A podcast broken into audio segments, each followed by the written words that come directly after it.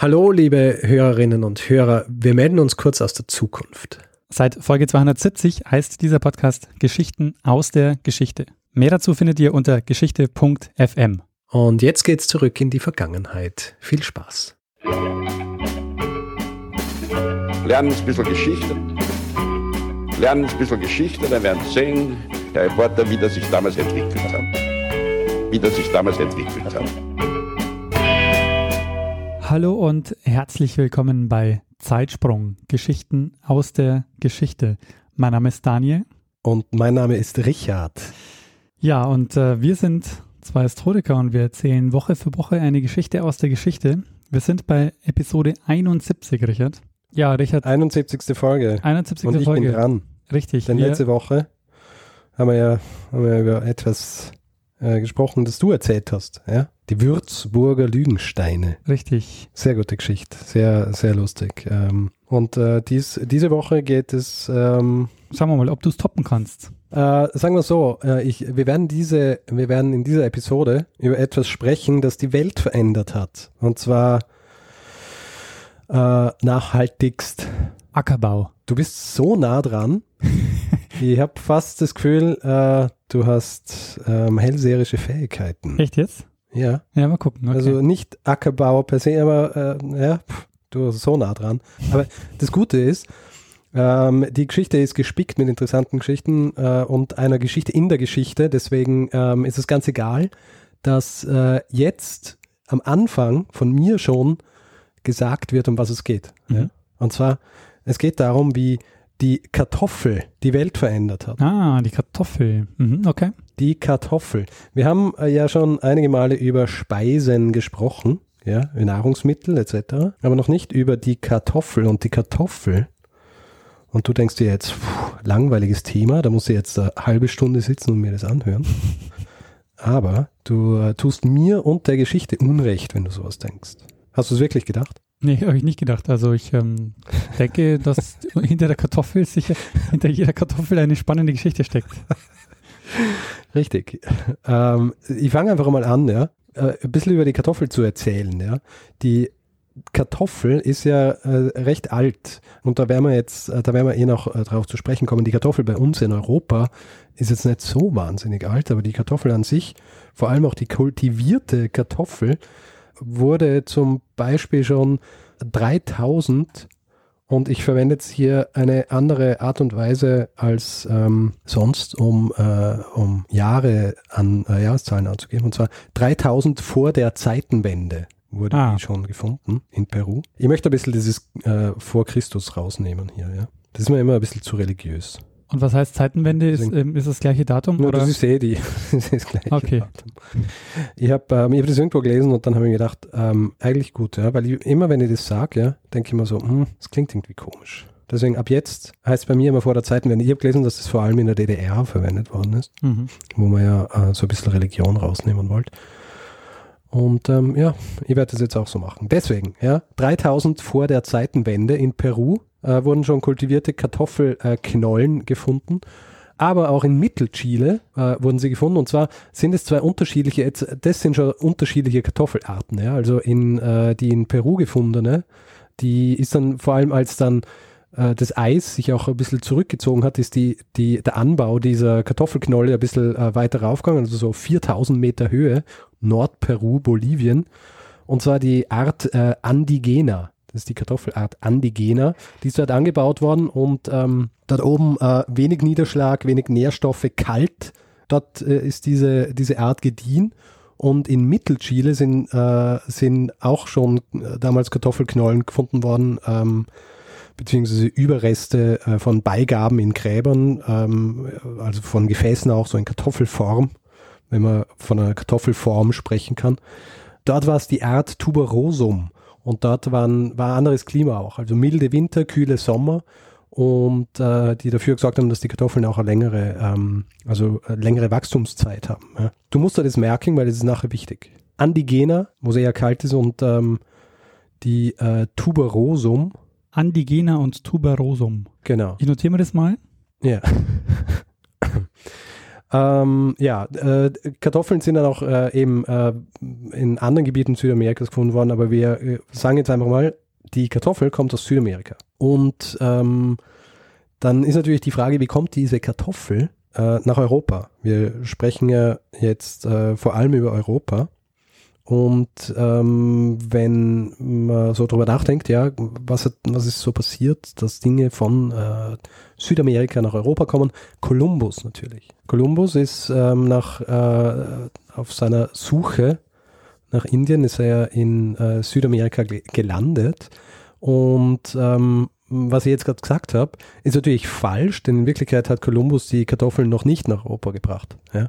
Er ist natürlich nur derjenige gewesen, der dafür gesorgt hat, dass äh, dann mehr Europäer nach Südamerika und dann eben zum Beispiel auch Nordamerika kommen. Die Kartoffel ist dann erst äh, durch die Eroberung der Inka-Gebiete bekannt worden, also den Spanien bekannt worden, die Inka-Gebiete erobert haben. Und ähm, die Spanier sind dann auch eben durch Südamerika durch und äh, zum Beispiel Kolumbien, Ecuador etc. Auch dort haben sie dann unterschiedliche Kartoffelarten gefunden und haben im erzählt, dort wo auf Höhen, wo Mais zum Beispiel nicht mehr wächst, gibt es diese Knollen, ja, die, und dann haben sie das auch so beschrieben, die, wenn man sie weich kocht, ganz äh, angenehm zu essen sind und nahrhaft sind. Diese Spanier, also waren dann höchstwahrscheinlich diejenigen, die die Kartoffel als erstes nach Europa gebracht haben. Und im Jahr 1565 wurde dann auch, und das ist jetzt ein bisschen verkürzt, die ganze Darstellung, aber das ist auf jeden Fall das, wie es äh, auch so ein bisschen eingegangen ist in die Geschichte, wie dieser diese Entwicklung war, äh, der Kartoffel, wie sie in die äh, unterschiedlichsten Regionen Europas kommt. Im Jahr 1565 ist äh, eine Kiste Kartoffeln äh, zu König Philipp II. von Spanien geschickt worden. Äh, Philipp II. ist dir ein Begriff. Ja, der ist der äh, der Sohn vom, von einem Karl, von dem fünften oder genau, vierten. Genau, Karl, de, Karl, Karl dem fünften, genau. Philipp II. Ähm, ist uns vielleicht auch schon, ich weiß nicht, ob er erwähnt worden ist, aber ist uns untergekommen, unter anderem, ja, bei Don Juan, Don Juan de Austria. Dem berühmtesten weil, Kegel der ähm, Welt. Richtig, weil er sein Halbbruder war. Und außerdem Philipp II. Ähm, vielleicht auch erwähnt in der Folge über die Lost Colony, weil Philipp II. war derjenige, der die ähm, spanische Armada nach England geschickt hat, um Queen Elizabeth zu besiegen. Natürlich äh, wissen wir heute, dass das äh, kläglich gescheitert ist.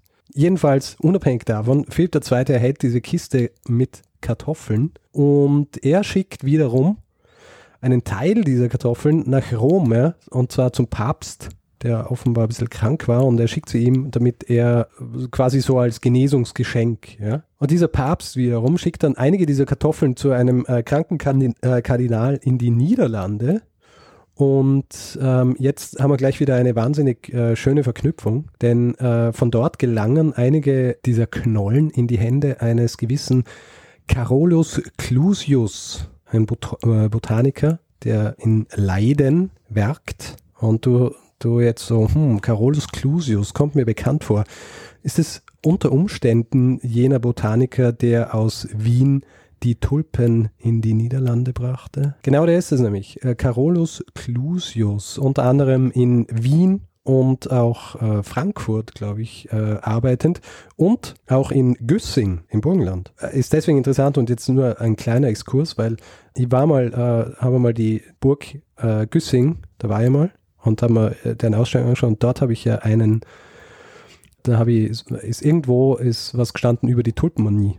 Und jetzt weiß ich auch warum, weil Carolus Clusius dort war. Das war mir damals nicht bewusst. Es hat so gut funktioniert, dass dieser Carolus Clusius diese Knollen, die er bekommen hat, äh, verwenden hat können. Und im Jahr 1601 ähm, beschreibt er dann in seinem Buch Rariorum Plantarum Historia diese Kartoffel ist eine der ersten ähm, Erwähnungen der Kartoffel in Europa. Und er schreibt nämlich auch in diesem Werk, dass zum Beispiel zu dieser Zeit, also 1601, die Kartoffel zum Beispiel in Italien schon äh, recht verbreitet ist und vor allem zum Beispiel als Tierfutter verwendet wird.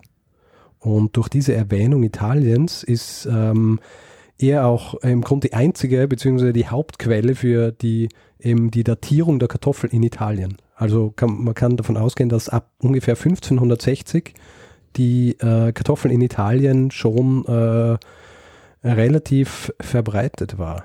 Vielleicht noch ein bisschen nicht wirklich mit der Geschichte zu tun haben, aber auch interessant, es gibt ja auch Geschichten, dass die Kartoffel eigentlich von Francis Drake nach England gebracht worden ist. Auch das äh, habe ich, glaube ich, kurz erwähnt äh, in der Episode zur Lost Colony, weil Francis Drake hat angeblich während äh, dieser Fahrt, als er diese ähm, diese Kolonisten, die quasi gestrandet waren in der Lost Colony, wieder zurück nach England gebracht hat. Auf dieser Fahrt hat er angeblich die Kartoffel äh, mit nach England gebracht.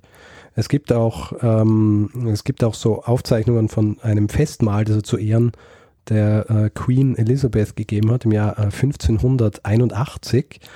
Und angeblich hat er dort äh, Kartoffeln serviert, aber ich äh, habe aus äh, gut informierter Quelle erfahren, dass es sich damals nicht um äh, die Kartoffel, wie wir sie heute kennen, äh, gehandelt hat, sondern in Wirklichkeit um Süßkartoffeln.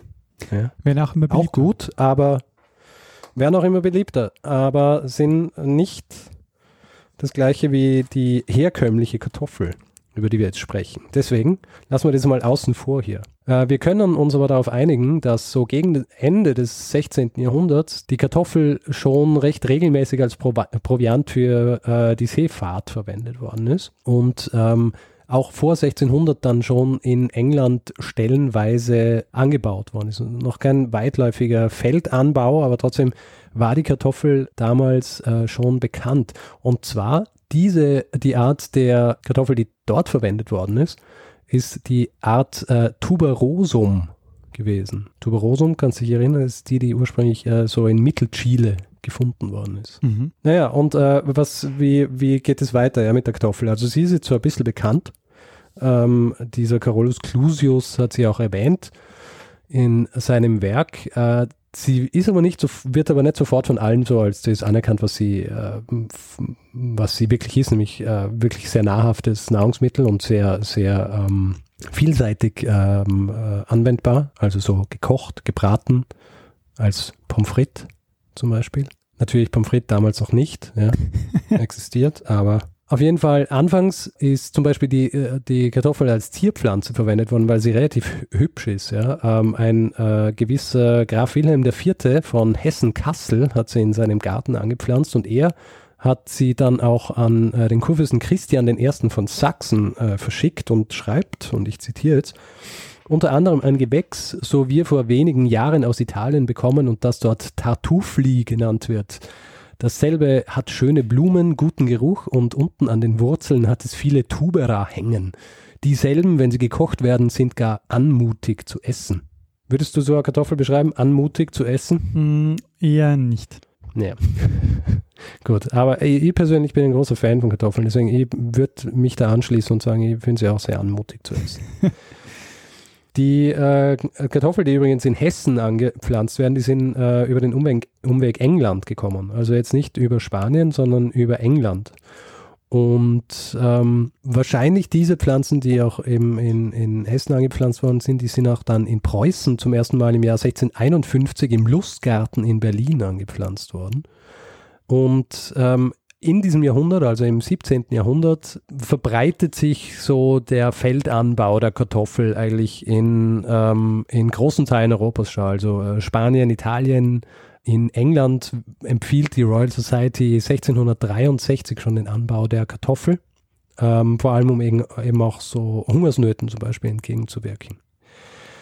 Jetzt ist es aber so, dass ähm, es ein Land gibt, beziehungsweise eine Gegend, wo die, der Anbau der Kartoffel noch nicht sehr verbreitet ist. Und äh, das ist Deutschland. Ah. Ja. In Deutschland hat es zwar Anbauversuche gegeben, ähm, jetzt nicht wahnsinnig früh, aber auch nicht wahnsinnig spät. Also in einem angeblich erste Anbau der Kartoffel ist in einem kleinen Ort äh, nahe des Fichtelgebirges, wo im also ungefähr ab 1650 Kartoffeln angebaut worden sind, äh, aber Skepsis war dann noch immer relativ groß. Und ähm, im Jahr 1701 werden auch Kartoffeln nach Württemberg gebracht. Die werden dort angepflanzt.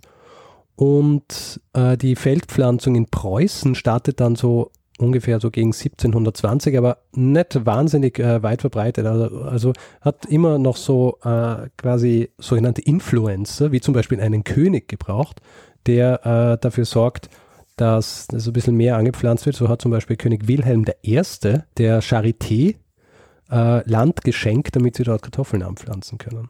Und äh, du fragst dich jetzt natürlich, warum dauert es äh, gerade in Deutschland so lang oder warum äh, dauert es überhaupt so lang äh, in dieser Gegend, dass die Kartoffel am Feld angepflanzt wird? Sehen die Leute nicht, wie äh, wertvoll diese, dieses Gemüse ist? Also ich könnte mir vorstellen, es liegt vielleicht daran, dass sie die falsche Sorte genommen haben. Wir hätten vielleicht die Andigena benutzen sollen. Oder es liegt daran, kann es sein, dass, es, dass der Anbau von Kartoffeln auch nicht ganz unproblematisch ist, dass man da auch giftiges äh, Zeug produzieren kann? Es ist sehr gut. Du hast jetzt im Grunde alle drei Probleme genannt, ein bisschen vermischt. Ja. Ah, ja. Zuerst einmal die äh, Geschichte mit der Sorte äh, stimmt absolut. Ja. Die Andigena, ja, die in, die so äh, verwendet worden, also die so aus Spanien kommen ist, die hat sich nicht wahnsinnig geeignet. Die Tuberosum, also äh, die sind nämlich auch schlussendlich in diesen Gegenden gelandet und die Tuberosum war nicht so verbreitet und es hat äh, quasi noch ein bisschen einen Push gebraucht von der Tuberosum, dass diese Tuberosum äh, mehr verwendet wird, dass sie auch wirklich, dass sich es auch wirklich verbreitet, weil die einfach besser geeignet war für, für ein bisschen den äh, äh, europäischen oder nordeuropäischen Anbau. Ja. Ähm, die Andigena war relativ gut geeignet für Spanien und Italien. Es haben sich dann aber auch relativ schnell ähm, Kreuzungen ergeben. Also äh, Kreuzungen ergeben. Es sind Kreuzungen erstellt worden und aus denen hat sich dann zum Beispiel die Art Solanum tuberosum tuberosum ergeben, die äh, relativ schnell recht anbausicher und auch ertragreich war. Das ist ein Grund. Ja. Ein zweiter Grund äh, ist das, was du angesprochen hast mit dem Gift. Da war es aber nicht so, dass die, die, äh, der Anbau selber irgendwie giftig ist, sondern es ist einfach so, dass es Teile der Pflanze gibt, die, wenn man sie genießt, giftig sind. Wie zum Beispiel hm, Beeren oder auch das Kraut. Äh, funktioniert nicht einmal, das Kraut funktioniert nicht einmal, wenn man es den Schweinen zum Essen gibt. Ja. Ähm, deswegen haben die meisten äh, davon abgesehen, äh, die Kartoffel anzupflanzen. Und es ist auch so, dass ähm, auch selbst wenn man die Kartoffel angepflanzt hat, dass, wenn man es zum Beispiel in den Schweinen füttern wollte, sie, sie wollten die rohen Kartoffeln eigentlich so nicht essen. Das heißt, es gibt dann so, gibt dann so Texte, wo sich, wo Bauern so sagen, ja, dass sie es mit Kleie versehen müssen, damit sie Schweine überhaupt essen. Und damit ist es dann schon wieder so komplex, dieses Nahrungsmittel, dass es fast teurer wird, äh, die Schweine zu füttern, als der Ertrag, den man dann aus dem eigentlichen Schweinefleisch hat. Vielleicht hier noch ein Exkurs, ja. Ich war vor kurzem auf, äh, eine, auf einem ähm, Schweinebauernhof, ja, einem Schweinehof, mhm. und dort werden äh, Mangalitza-Schweine gezüchtet.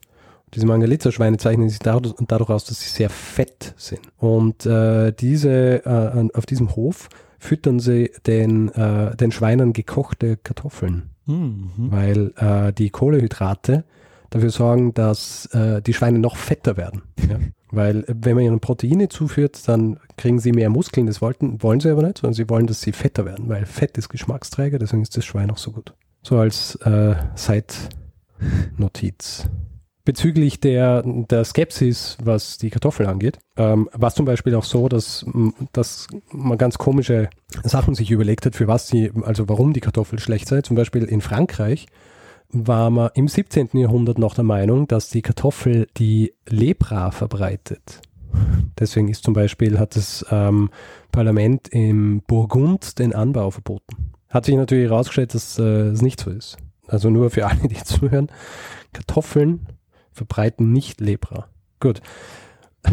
ja, dann muss man sagen. Ja? Nicht, dass dann heißt, wir verbreiten hier ja, ja, Unwahrheit. Fake News. Ja? Wie jemand, der zufällig, zufällig reinhört und dann so hört, die Kartoffel äh, Lepra und dann so, die haben das gesagt.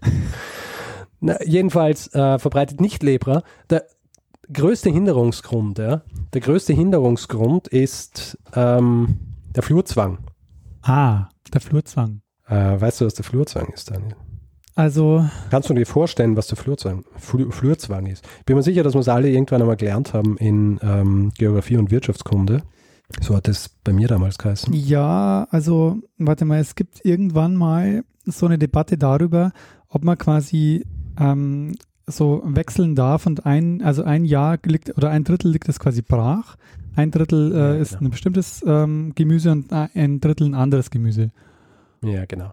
Genau das, äh, die Dreifelderwirtschaft. Ah, Dreifelderwirtschaft, und, das war da, der Begriff. und ähm, genau, und die Dreifelderwirtschaft, also da ist es so, das ist von der Gemeinde quasi vorgegeben.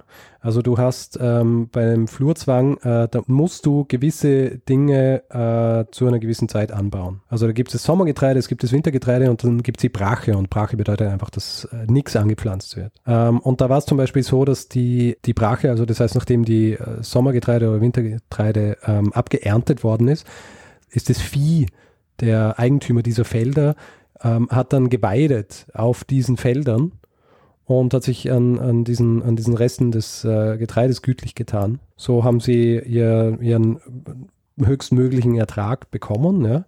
Und wenn das Ganze jetzt umgestellt worden wäre und äh, diese so eine Hackfrucht wie die Kartoffel eingepflanzt würde, dann würde das System nicht mehr funktionieren. Ja? Und äh, wir kommen später noch auf den, auf den Flurzwang zu sprechen, aber auf jeden Fall, das war eines der, der Hauptprobleme, warum die Kartoffel ähm, so lange Zeit nicht angepflanzt worden ist.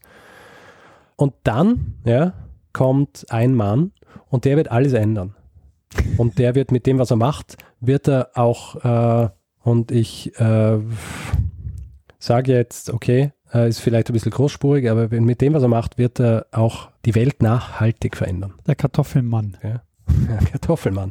Man kann ihn so nennen. Der, der Kartoffelmann übrigens, ja, hatte äh, letzte Woche am 24.01. Geburtstag. Und zwar im Jahr 1712. Kannst du dir vorstellen, wer das ist? 24. Jänner 1712. Nee, keine Der Ahnung. Kartoffelmann ist äh, gemeinhin bekannt als Friedrich II. beziehungsweise Friedrich der Große. Ah, okay. Mhm. Ja. Denn äh, Friedrich II. Äh, ändert alles. Ja, Friedrich II. hat äh, von seinem Vater Wilhelm I., ja, von dem wir vorher schon gesprochen haben, äh, einen recht guten, wohlgeordneten Staat und, übernommen. Selber äh, Verfechter der Aufklärung und ähm, hat großes Interesse daran gehabt, dass äh, es auch dass der Staat, beziehungsweise dass der Staat auch wirklich so für die Untertanen da ist. Ja. Also hat auch viel äh, unterstützt in Richtung Kunst, Wissenschaft, Literatur etc., hat das Rechtssystem reformiert, hat Religionsfreiheit unterstützt, er hat viele so Gelehrte und, und, und äh, Dichter etc. an seinen Hof geholt, zum Beispiel äh, Voltaire, äh, mit dem er auch einen Briefwechsel geführt hat und ihm immer wieder Sachen geschickt hat. Und Voltaire war nicht so sehr davon begeistert, was er ihm geschickt hat, aber das äh, nur so nebenbei. Auf jeden Fall, äh, ah, und was er auch gemacht hat, er hat die äh, königliche Porzellanmanufaktur in Berlin gegründet, im Jahr 1763. Aber natürlich, äh, neben diesen ganzen Dingen war es auch wichtig, dass, äh, dass äh, die Wirtschaft passt im Staat. Ja?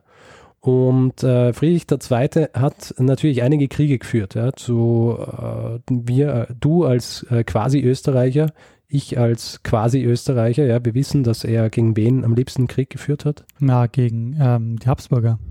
Richtig. Er hat äh, die äh, Schlesienkriege geführt, ja. Das, das, ist das der Ähm, siebenjährige Krieg, oder? Ja, das ist äh, ein Teil. Also äh, die ersten beiden Schlesienkriege sind 1740 äh, und 45. Ja, siebenjährige Krieg kommt dann später. Aber diese Zeit ist ganz wichtig dazwischen, denn durch diesen Krieg, ja, und äh, jetzt müssen wir uns vorstellen, was passiert in einem Krieg. Da hast du viele Armeen, die durchs Land ziehen, die ähm, äh, viele Leute werden eingezogen, viele Leute werden getötet. Das, äh, die Wirtschaft wird quasi zerstört, ja. Ähm, diese ganzen Armeen, die durchs Land ziehen, müssen natürlich äh, gefüttert werden und äh, gehen dann zu den Bauernhöfen und stehlen äh, der Bevölkerung ihre, ihre Getreidevorräte. Ja. Das heißt, ähm, es schaut zu dieser Zeit eigentlich relativ schlecht aus, so wirtschaftlich im Staat. Und ähm, was äh, Friedrich II. dann macht, ist, dass er dort dann äh, viel äh, Kapital investiert in den Wiederaufbau. Ja. Also er lässt, lässt Höfe, die zerstört waren, worden sind, lässt er wieder aufbauen, Kanäle lässt er anlegen, Land trockenlegen, um quasi ähm, wieder neues Acker- und Weideland zu erstellen. Ähm, gibt Bauern, die quasi ihren Bauernhof neu, neu aufbauen, Startkapital, äh, zum Beispiel in Form von Samen oder auch Vieh.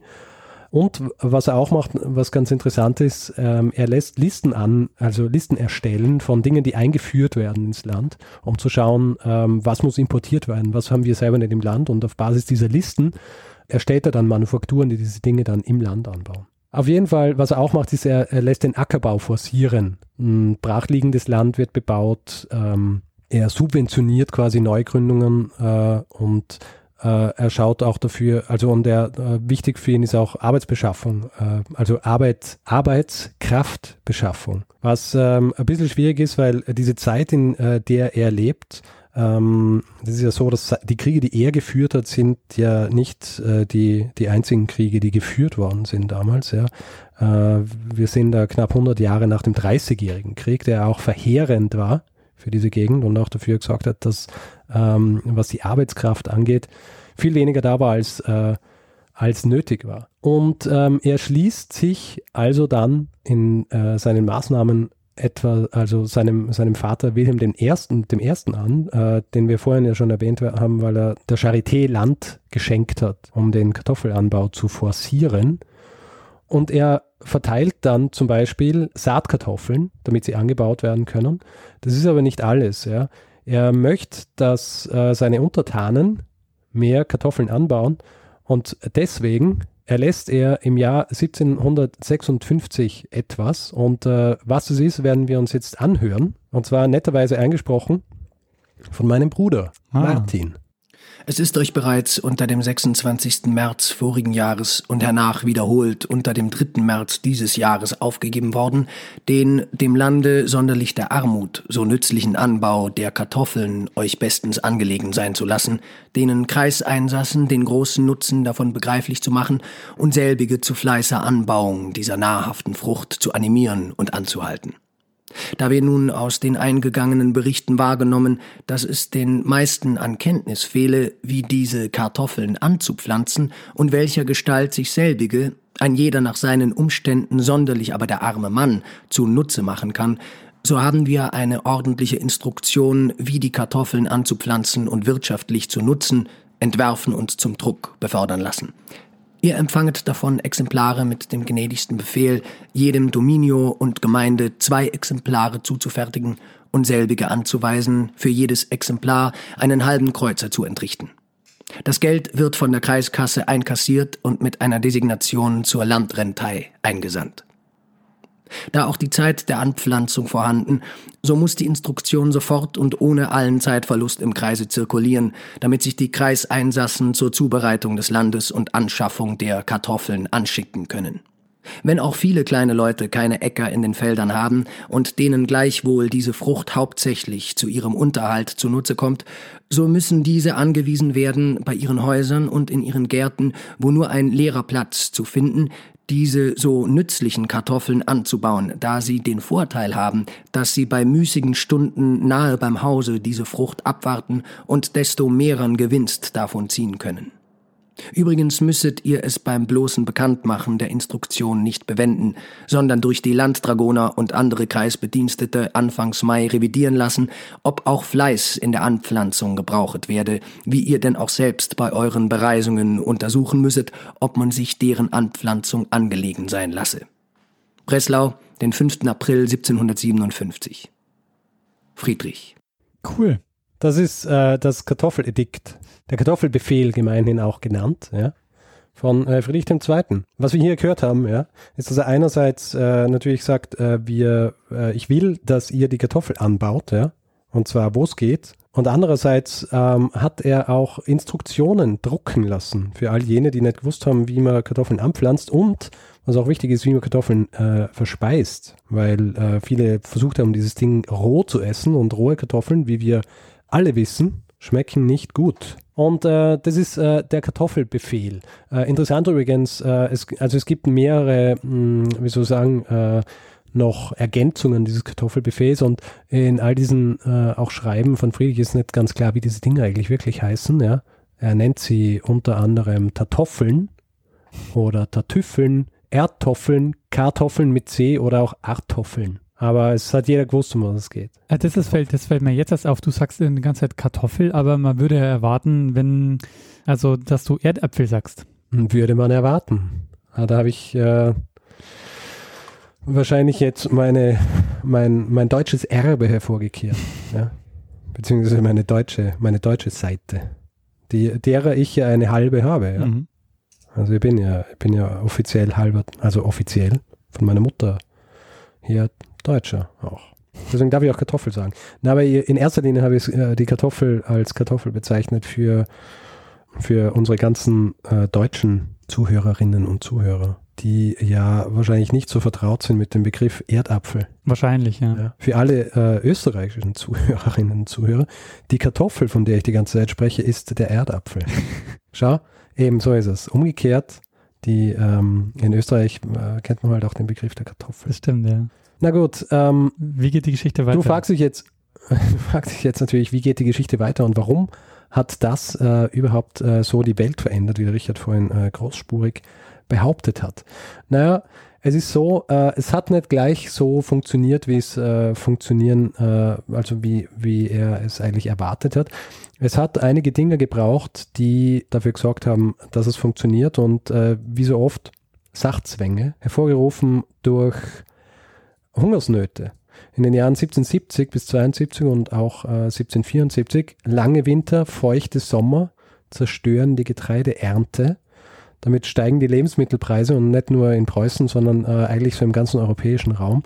Und der Hunger macht sich breit. Und dort ist es dann auch so, dass äh, diese, die Lebensmittel, der Anstieg der Lebensmittelpreise nicht nur die ähm, quasi die ärmste Bevölkerung trifft, sondern auch so ein bisschen äh, so die, die Handwerker und so weiter, weil äh, je teurer Lebensmittel werden, desto teurer werden Waren generell und äh, wenn Waren teurer werden, dann ist es auch schwieriger an deine ähm, an all diese Dinge zu kommen, die du brauchst, um dein Handwerk auszuüben. Das heißt generell schlechte Zeit, was äh, Essen angeht und äh, damit wird die Kartoffel großflächiger angebaut. Und davor, ja, ist ja auch, was du schon angesprochen hast, der Siebenjährige Krieg. Und äh, während dieses Siebenjährigen Krieges, ja, wo ja Preußen äh, unter anderem gegen Russland, Frankreich und Österreich kämpft, marschieren wieder äh, viele Armeen durch das Land und ihnen fällt auch auf, dass die Bevölkerung trotz dieser Tatsache, dass ihnen wieder Getreide und so weiter weggenommen wird, dass die Bevölkerung nicht so hungert wie sonst, also wie man das eigentlich gewöhnt ist.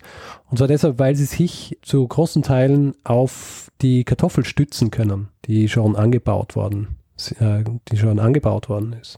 Und nach dem Siebenjährigen Krieg, äh, nachdem diese äh, Staaten das äh, gesehen haben, wie gut es funktioniert, fangen sie auch an, so wie Friedrich II. das gemacht hat, in ihren Ländern quasi parlamentarisch den Anbau der Kartoffel durchzusetzen. Das heißt, Friedrich der Große hat im Grund äh, mit seinem Kartoffelbefehl dafür gesorgt, dass in äh, großen Teilen Europas die Kartoffel verstärkt angepflanzt wird und damit äh, auch dafür gesorgt, dass die Bevölkerung äh, besser ernährt und ähm, gesünder ist. Die Kartoffel ist quasi ein politisch gewolltes Gemüse.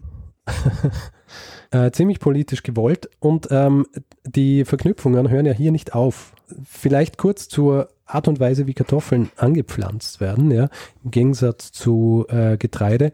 Die, wir haben vorher vom Flurzwang gesprochen und auch von dieser Dreifelderwirtschaft. Ja.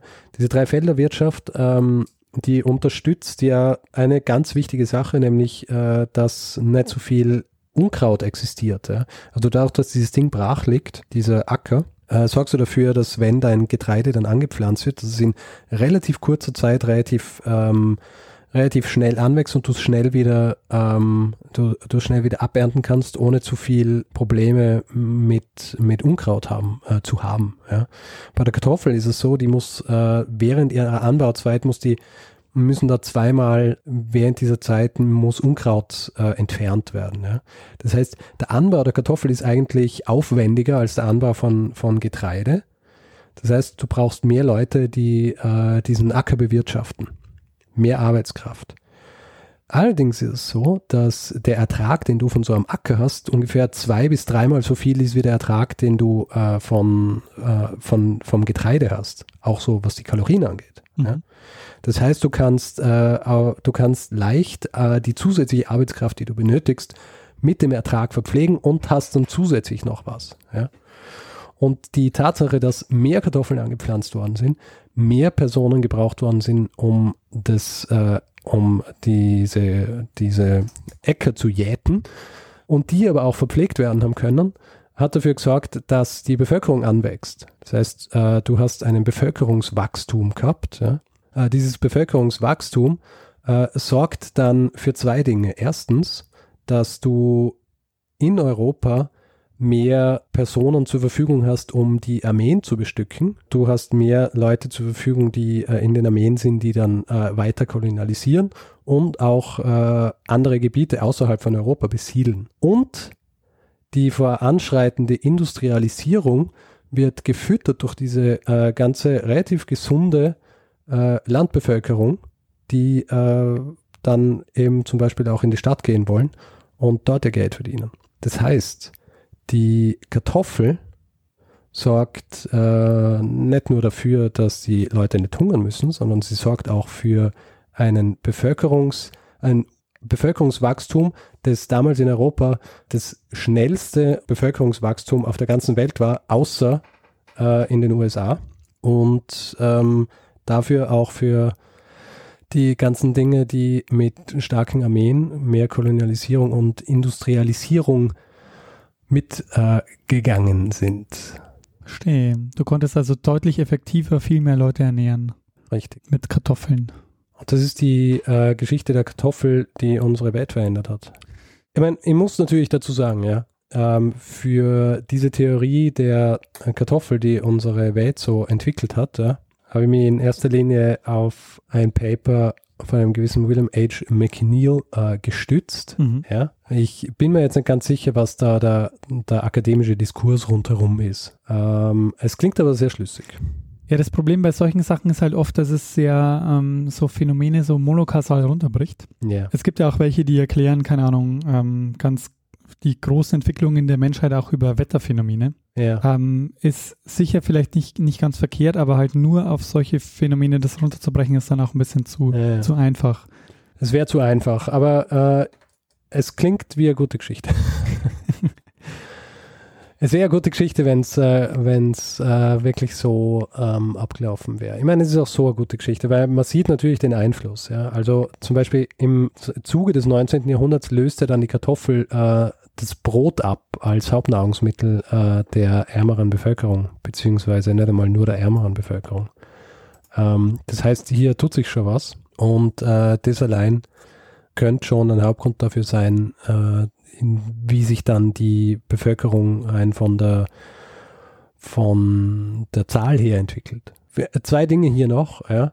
Äh, es gibt diesen Mythos, wenn man sich ein bisschen beschäftigt hat mit äh, dem Kartoffelbefehl, es gibt diesen Mythos, dass ähm, der Grund, dass die Bevölkerung dann schlussendlich ähm, angefangen hat, die Kartoffel zu äh, verwenden, nach dem Kartoffelbefehl, ähm, dass das äh, aufgrund einer List sei, ja, und zwar, dass äh, Friedrich II. einen Kartoffelacker selber bebauen hat lassen und dann bewachen hat lassen von Soldaten und dass dann die Bevölkerung, die das gesehen hat, aha, da wird was bewacht, sich gedacht haben, ah, das muss äh, was wert sein und deswegen in der Nacht die äh, Kartoffeln gestohlen haben, ja, um sie bei sich anzubauen. Äh, es hat eine Ausstellung gegeben vor ein paar Jahren äh, zu äh, Friedrich II. Und der Kartoffel und eine Historikerin namens Antonia Humm hat äh, dann bezüglich äh, dieser Ausstellung recherchiert, hat aber ein Buch mit äh, verfasst über Friedrich II. und die Kartoffel. Und sie hat in einigen Archiven recherchiert und hat gemeint, diese Geschichte mit dem Acker hat so in Preußen nicht stattgefunden. Es, es ist eine Geschichte, die existiert, aber die hat höchstwahrscheinlich äh, früher schon stattgefunden und höchstwahrscheinlich irgendwo in Frankreich. Hm. Also ich glaube, die drei Gründe, beziehungsweise die Gründe, warum es dann schlussendlich funktioniert hat mit ähm, mit äh, Hungersnöten und äh, dass man einfach gemerkt hat, dass es schlussendlich dann sinnvoller ist, äh, ist fast ein bisschen, ist nicht ganz so, nicht ganz so anekdotisch wie diese Erklärung mit dem, mit dem Feld. Und vielleicht noch eine Side Note, äh, weil wir davon gesprochen haben, dass die Kartoffel ja auch dafür sorgt, dass äh, Hungersnöte überlebt werden. Es kann natürlich auch in die Richtung, in die andere Richtung gehen, leider wie wir aus Irland wissen. Mhm. Erinnerst du dich noch an die, äh, äh, was wir in der Schule gelernt haben? The Great Famine. Nee. Große Hungersnot in Irland von 1845 bis 1852. In Irland war es so, dass Kartoffel Hauptnahrungsmittel war, ja, für viele, mhm. Äh, also für die, für die äh, Landbevölkerung.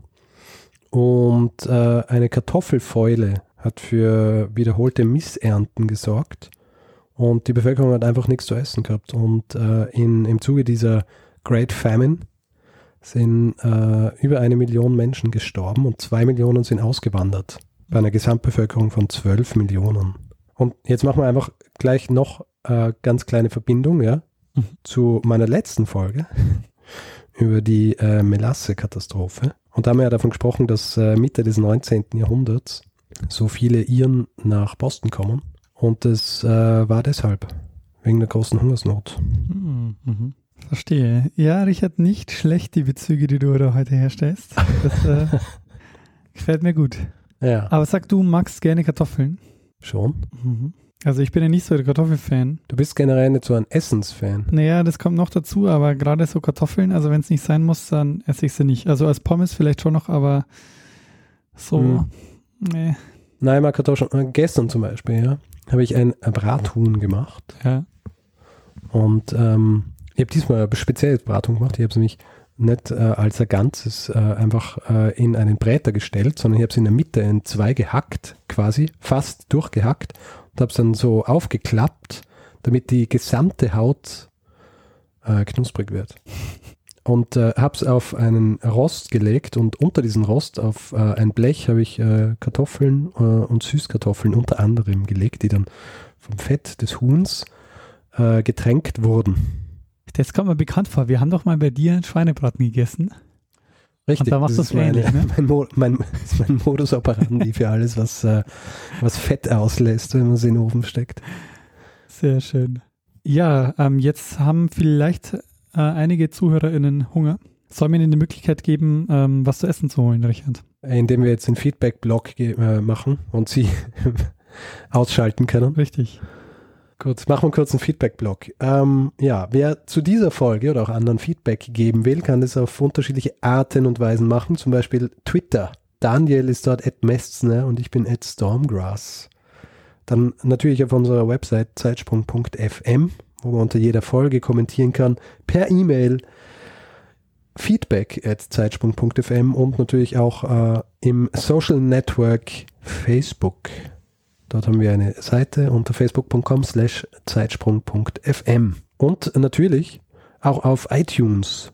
Wer ein Apple-Gerät verwendet und uns darüber anhört, der kann auf iTunes ähm, Rezensionen verfassen oder auch eine Sternebewertung abgeben. Oder beides. Richtig. Ähm, da freuen wir uns, wenn das jemand macht. Genauso ähm, freuen wir uns auch, wenn wir ähm, etwas gespendet bekommen. Wir haben nämlich einen PayPal-Button und einen Flatter-Button auf der Seite und freuen uns, wenn uns da jemand was in den Hut wirft. Und dann, Richard, ähm, ist es noch so, dass wir uns noch bei Martin bedanken müssen, der den Einspieler eingesprochen hat. Ja, vielen Dank, Martin, mein Bruder. Martin Hemmer. Ähm, danke, Martin, und ähm, danke dir, Richard, für die Geschichte. Ja, und ähm, wir bedanken uns bei Heiner und Gerd. Die haben uns nämlich was in den Hut geworfen. Vielen Dank. Vielen Dank dafür. In diesem Fall Dann, Richard? würde ich sagen, ähm, lassen wir es ähm, wir's gut sein für heute, ja, für diese Woche. Ja, Äh, und ähm, ja, wir überlassen einem das letzte Wort. Bruno Kreisky. Lernen ein bisschen Geschichte. Lernen ein bisschen Geschichte, dann werden Sie sehen, der Reporter, wie das sich damals entwickelt hat. Wie das sich damals entwickelt hat. Wir sind hergekommen, äh, ohne äh, uns eine fixe Präsentation äh, vorbereitet zu haben ähm, und haben dann, als wir gesehen haben, wann wir präsentieren werden, haben wir uns vorher überlegt, wie wir das aufteilen und was wir präsentieren werden und das hat dann eigentlich recht gut funktioniert. Richard und Daniel präsentieren heute ihre Website medienschelte.at, auf der sie Fundstücke aus Österreichs Boulevardmedien kritisieren.